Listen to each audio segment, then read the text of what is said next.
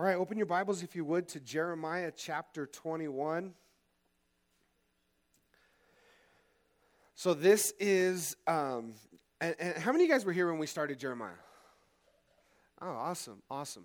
So, there are, um, we talked about the, the concept that during Jeremiah's reign, Jeremiah was about 21 years old when God called him and, and, he, and he prophesies um, as the prophet in Israel for about 45 years. And at the end of that time, what happens? What happens at the end of Jeremiah? What is he prophesying about? What is coming? Babylon. Who's their ruler? Nebi. Nebuchadnezzar is on his way. And during that season that Jeremiah was prophesying over Israel, there was a succession of these four kings. Now, it's super confusing because the Bible calls these four kings by different names Shallum, Jehoiakim, Jehoiachin. They're all, that's all the same guy. And, um, and, and then the, the, one of them gets captive in Egypt and they changes his name and it gets confusing and so i'm confused myself i spent all day I, honestly i spent more hours going through this than you know probably twice as many as i normally would on a wednesday night study and i'll still probably mess it up but and it's not really that important that we we remember all the names and you know i'm not going to give you a test on it afterwards because i don't have enough red ink but it's just it, it is a little confusing but here's the basic idea is that god is going to jeremiah is prophesying over the season that he was in, um, in Judah during this 45 years of his prophecy as Jeremiah was warning him, and God now is going to begin to speak to these, these four kings. Now, it started with the first king was Josiah. You should remember that because Josiah was eight years old when he began to reign. And of all, the, of all these kings, Josiah was the only good king. And, and in Israel's history, one of the things that you study as you go through 1st and 2nd Kings, 1st and 2nd Chronicles, is that so goes a nation as its king. And you know, if righteousness rules and a king is righteous, so so be the nation. If the king is wicked, then it follows. We we can actually kind of model that and see that in our own nation, right? Depending on who's in the White House, and it dictates policies and what's going on, and um, whether they're going to paint the White House with rainbow colors or whether they're going to repeal um, Roe v. Wade. And so in Israel, it was no different. And, and unfortunately, the northern kingdom of Israel, the 10 tribes to the north, and as you know, Israel was a divided kingdom 10 in the north, 2 in the south. We call the northern 10 tribes Israel, and the southern, ten, uh, the southern two tribes Judah. And in, in the southern. In the southern tribes, we, we had good kings and bad kings, good kings. The north never had it. And for that reason, the north has already been carried off into captivity, in Assyrian captivity. And Judah is still hanging on. Then um, Nebuchadnezzar is coming. Jeremiah is prophesying. Ezekiel prophesied during this time. This is just after Isaiah. And so, in these chapters that we're covering today, he's going to go through these, these four kings and what they did. Again, Josiah is, um, was the first. He was there when, when um, Jeremiah started his ministry. Josiah was, he wasn't eight years old when Jeremiah started, but he was the king. He started at eight years old. And he was the king that started revival in Israel. Do you remember the story where they, they didn't have the Torah and nobody had read it in years? And he finds a copy of the Torah and they have to dust it off. And he reads the Torah. And after reading the Torah, he repents in sackcloth and ashes and realizes how far the nation had fallen. And he started all kinds of um, spiritual and religious reforms in Israel. And he, and he got rid of idol worship and he, he destroyed all the, the idols of Baal and all the terrible things that was going on. And, and yet, the revival, the people were following the, the Josiah and his dictates. But what we find was that in the hearts of the people of Israel, the revival was very surface. It was very superficial. It was like they were, they were doing it on the outside, but not on the inside, you know, and that's, that's Phariseeism to some degree, right? Where it's an outward form of, of righteousness without the power of God thereof. And, and, so, you know, that's what you see in any religion and any power. And for us, it's very important. I mean, you know, obviously I preach this to death, and this is just who we are. But the most important thing in our Christian living is relationship with Christ. Do you know Christ? Um, all right, so um, how much of these kings do you guys want to hear about? You know, I think we're just going to pick them up as we get them. Um, there's a couple cool little nuances in here with these kings that we'll, we'll try to highlight. Let's, let's look at, I'm going to try to get through three chapters in 25 minutes. So some of it I'll just be reading tonight because we're going to get through it. Um, it says in verse 21 Then the word, uh, the word which came to Jeremiah from the Lord when King Zedekiah sent to him Pashur, the son of Milcah, and Zephaniah, the son of Maaseiah, priest, saying, now this, now that word there, Pashur, look, look at um, chapter 20, and in the first verse of 20, our second verse, it's, it's the same Pashur, but it's a different guy. They're two different people. One is the son of Melcha, the other one was the son of Immer. And so, um, and then we have the first king that's mentioned here, Zedekiah. But Zedekiah is not the one that followed Josiah. Zedekiah was the last king um, that was carried into Babylon. And you could read about Zedekiah's story in 2 Kings 25 7. I think I've already highlighted it, so write that down 2 Kings 25 7. Zedekiah, um, what was, you know, he was the one who was in power when Nebuchadnezzar took them all into Babylon. And they killed, his, Nebuchadnezzar killed Zedekiah, it's recorded in Kings 25, killed his two sons in front of him and gouged out his eyes so that the last thing he would see is his sons dying. And then they brought him into captivity in Babylon. There's a, a little, um, you know, it's, it's, it's just God's word is so powerful and so true. But in Ezekiel, Ezekiel is prophesying about Zedekiah. And Ezekiel says this in Ezekiel 12, verse 13. He says, I will also spread my net over him, and he shall be caught in my snare. And I will bring him to Babylon, to the land of the Chaldeans, yet he will not see it, though he shall die there. Now, um, Ezekiel is saying that he's not going to see Babylon. And so some took that as he's, he's not going to Babylon. He's not going to see it. And then when you go to Jeremiah, Jeremiah says, You are going to Babylon. And some would look at that as, oh, there you go, the Bible's contradicting itself. But it was both were true. Both prophets were speaking the truth. And Ezekiel said that he's not going to see it. He didn't say he wasn't going to go there. He said he's not going to see it. And Jeremiah said you're going to see it. And so the way it played out years later was that he they gouged his eyes out. So he went to Babylon, but he didn't get to see it. And so both prophecies are true. And obviously the let every man be a liar and the and, and the Lord true. And so um, and then in Jeremiah 32, 1 through 5 is, Jeremiah, is that prophecy of Jeremiah. And I'll read that to you really quickly. Jeremiah 32, 5.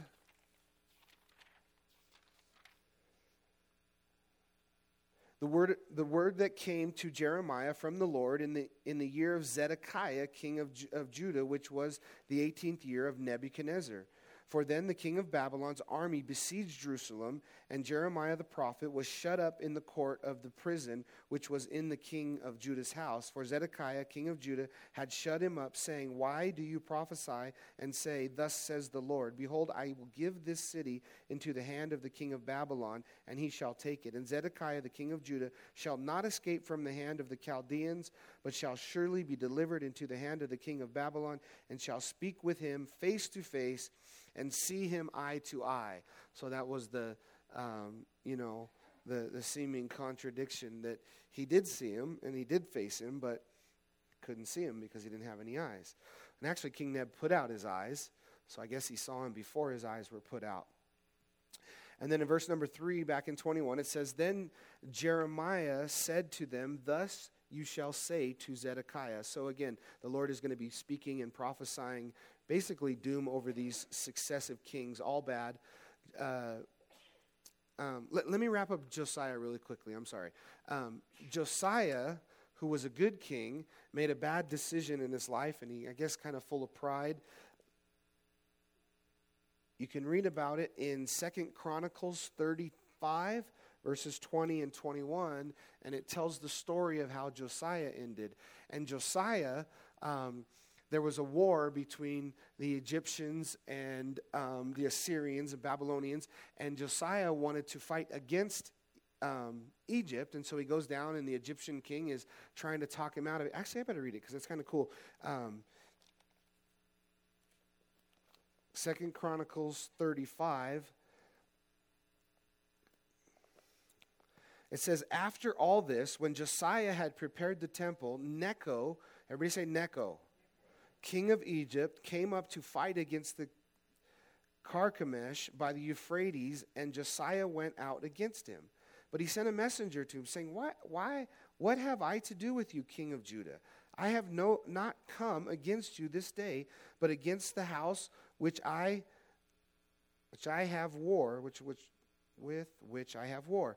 For God commanded me to make haste, refrain from meddling with God, who, who is with me, lest he destroy you. Now, now, how crazy is this?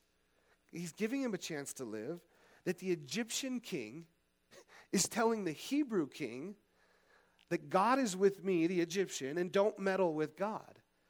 You know, it's wild. It's, it, it's, it's again, how, how Israel had just been in this place, and we've talked about it week after week, how far Israel had fallen from walking with the Lord. And, you know, Jeremiah got to the point, remember, he said, the heart is desperately wicked, and, and, and above all things, who can know it? You know, the depravity of man's heart. And we see it on display. So Josiah, he, he just wants to fight. I know he wants the glory, and, and even the, the, the pagan king. And oftentimes, God uses pagans. I remember the Hebrews were complaining, like, why are you using pagan? I know we're bad, but the pagans are worse. And God is using the pagans to judge his own people. And you, you see it repeated in Israel's history several times. And here's a case where, you know, the, the Egyptian king is trying to talk some sense into him. And so Josiah goes down to the battle and he, he, he dresses up like he hides himself so that they don't know it's King Josiah. And, and, a, and a wayward arrow comes and pierces him and he's wounded, and his, and his men carry him off in a chariot, and eventually he gets back to Jerusalem where he dies from his wounds. But you know, he, he was never called. Listen, if, if you're burning out, are you, are you like, you know, we just talked about that, right? Like serving the Lord and, and around here where we're going to be, you know, needing people to, to, to really step up and carry more weight to help us grow and to help us reach more people for Tooele County. But when you have burnout in ministry, or if a pastor has burnout, or, um, you know, what did Jesus say about his burden and his yoke? He said, My yoke is easy and my burden is light. And so with Josiah, the, the king said, Don't meddle. And, and then, you know, with, with us, listen, if we're being burned out, I promise you it's because we're taking on responsibility that God never gave us. We're, we're, we're trying to do two things. We're taking on things and wanting to do things that, that God never called us or asked us to do, and they're, and they're difficult. Or we're trying to do things in the flesh that God's not in, and we're, we're, we're doing things in the flesh. You know, otherwise, I remember, you know, I think Keaton shared it one time. He, he shared, um, and he taught for me on a, on a Wednesday or a Sunday, and him and I had a conversation, and, you know, he was having a hard time, and he was telling me, and he used those words, it's hard, it's hard. And I said, I said, no, it's not hard. Jesus said, you know, my yoke is easy and my burden is light, not hard. You know, and, and again, so that that's the thing. You know, if, if you're feeling burned out or ministry's burning you out, you know, get alone with Jesus and, and, and find out really from the Lord what you're supposed to be doing, what you're not supposed to be doing, and uh, anything that God calls us to, He's going to take care of us. So that was um, unfortunately Josiah's um, end. He died in this battle. The Egyptians were fighting somebody else. He showed up. And then um, Jehoahaz, and again, he goes by Shallum. In the next verse, we're going to see this king Jehoahaz, um, Shallum. He takes over um, in, in Josiah's stead. And then he only lasted three months because the Egyptian um, the Egyptians were in power at that time, and so they deposed him because he was rebelling against Egypt. And, and then he was replaced um, by Jeconiah, and, the, and God called him Coniah. He's also called, called Jehoiachin. And then, and then in a minute, we're going to get to Jehoiakim, and then we have Zedekiah. So those are the kings that um, were there. And so Josiah's son is Jehoiakim. He had two sons, um, Coniah and Zedekiah. You guys ready for the test? And then Zedekiah rebelled against Egypt, and um, um, he was then again three months, and he was deposed. A couple of these guys only lasted three months. Um, one of them um, lasted eleven years, but he was a, he was a terrible king. Um, that's Jehoiakim. All right, let's go to verse number f- five, four. We are jamming, boy. Thus says the Lord God of Israel Behold, I will turn back the, the weapons of war that are Oh, I didn't just do that. All right. Just pretend it didn't happen. I'll leave it there.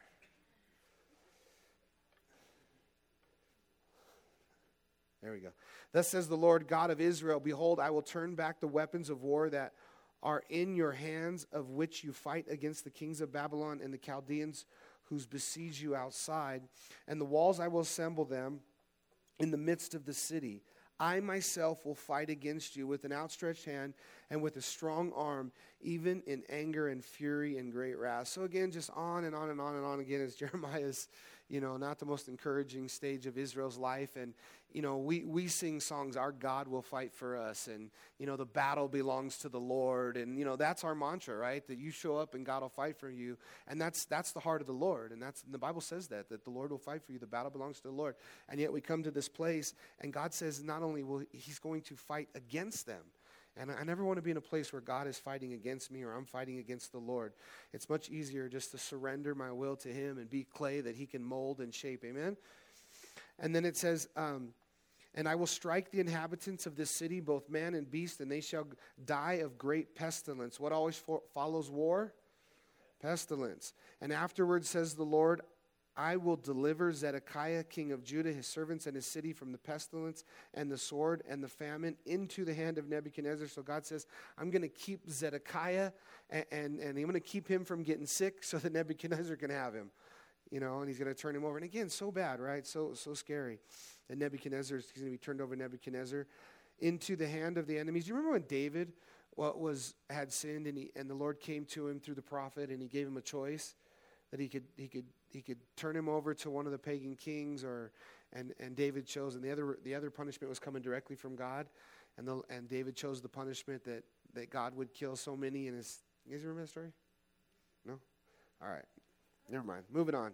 But yeah, Dave, basically David chose rather to, to let the Lord judge him than to have pagans or his enemies judge him because they might ha- not have mercy. And into the hand of those who seek their life. And he shall strike them with the edge of the sword, and he shall not spare them or have pity or mercy. And that's the idea, is that they won't have pity or mercy, but the Lord has mercy. Now, and that's why God is turning them over. Now you shall say to this people, thus says the Lord, Behold, I set before you the way of life and the way of death. Listen, this, this is true of your life and my life today. You know what God has set before each one of you? The way of life and the way of death. You know, who, how, do you know, or who, who decides whether you go to heaven or not? You do. Who, who decides whether you live a life that leads to life or lead a, live a life that leads to death? You do. You know, and the Bible says that, you know, Jesus said in one of the parables, to some I give 30 fold blessing, to some 60 folds, to some 100 fold blessing. And, you know, I remember, I remember uh, reading that and being like, you know, I was a young aspiring Bible college student, young pastor. I'm like, Lord, I want a hundredfold blessing. How do I get a hundredfold blessing? And I hope you chose me for a hundredfold blessing. Like, how did you decide, Lord? What do you, what do you how do you, how do you pick who gets 30, 60, 100? You know, you guys have heard me say this. I see you guys shaking your head at me that, you know, and God finally told me years later, I don't decide. You decide. You decide what you want. James said, if you draw near to me, I'll draw near to you. And so God has given us a choice, you know. And, and, and you know, people, it, it, does it baffle you? It baffles me after so long. Like, you know, who would choose death? But people do, right? Like, and, and for nothing. There's a story. I don't think it's a true story, but it's an analogy story or a parable type of story. It's in a, a, a magazine called Pulpit Helpers, like analogies and stories. But it says that there's a king, um, there's, a, there's a place in Africa where they, they have a, the king and he, ru- he rules for seven years. And in that seven years, he has no rules. Nothing is withheld from him. He's, he's a God king for seven years. No pleasures are withheld. No anything he wants to do is, is he's a God king. But at the end of the seven years, they kill him and they elect a new king and they kill the, the old one. And the only rule, they have one rule. You don't get to change the rule. You don't get to change the death rule. And so you think, who would do that? Would you, would you want to trade, live seven years? You can live seven years as a God king on earth and all the pleasures you want, but at the end of that seven years, you die. And yet, that, that's how so many people live their lives. Die you know, a, a, you know, and not, not, not like oh, go down, you get to die and go to heaven. No, that's not. Like, and, and that's really the, the idea is that, you know, people are willing to trade Seven years of pleasure for, for an eternity separated from God. And they choose death over life. In verse 9, it says, He who remains in this city, He who remains in the city shall die by the sword, by famine, by pestilence, but he who goes out and defects to the Chaldeans, who besieges you, he shall live, and his life shall be a prize to him. For I have set my face against the city for adversity and not for good, says the Lord. And it shall be given to the hand of the king of Babylon, and he shall burn it with fire.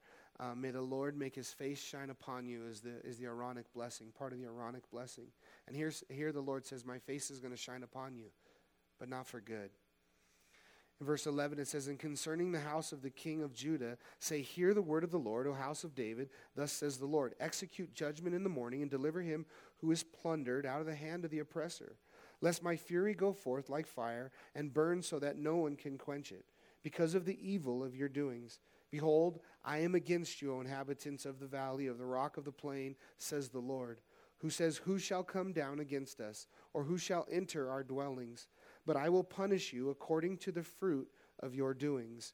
And so um, there, there's, you know, it's, a, it's been a theme lately that I've been preaching about because we run into it in Hebrews 11 where we camped out for the last couple weeks. Um, one of the things that I've encouraged us in all the time is that it's, it's good and it's okay as Christ followers to, to work for a reward in heaven, to be motivated even by a reward in heaven that we don't have to feel ashamed or that it's a bad motivation that I'm doing this because I'm trying to earn something for myself in heaven. That's a good motivation. It's okay. It's, it's a noble motivation because Jesus used it to motivate you. So if Jesus used it to motivate you, you know, it's okay that, you know, I am. Jesus said, store up for yourself treasures in heaven where rust don't break in and moths don't, um, where moths don't, won't do what? Eat it. And so, just as much as the Bible teaches that there's varying levels of reward in heaven, the Bible also talks about where there's different degrees of hell as well. And so, you know, that there's hotter spots, you know, and I guess it's God's justice that, and God is a God of justice, right? And so for, you know, I guess I, you don't want to be anywhere near where Hitler's at. You know, I'm sure some of those spots are reserved for the worst spots. But here's what God says I will punish you according to the fruit of your doings. You know, and, and again, it's so upside down, man. I, I, we've been there enough. I'm ready to get through some of this because it's so upside down, right?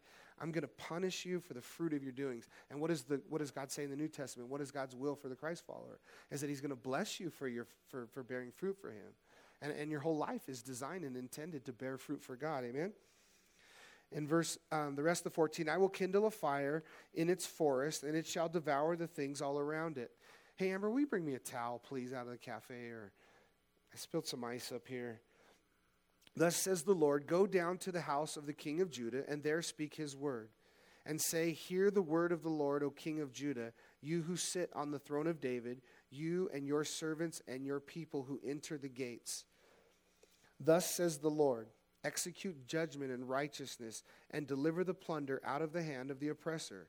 Do no wrong, and do not and do no violence to the stranger, the fatherless, or the widow, nor shed innocent blood in this place. So God's mercy is still on the innocent. And he says, you know, it's two things that are near and dear to God's heart. It, it, they're mentioned multiple times in the Bible it's the fatherless and the widow.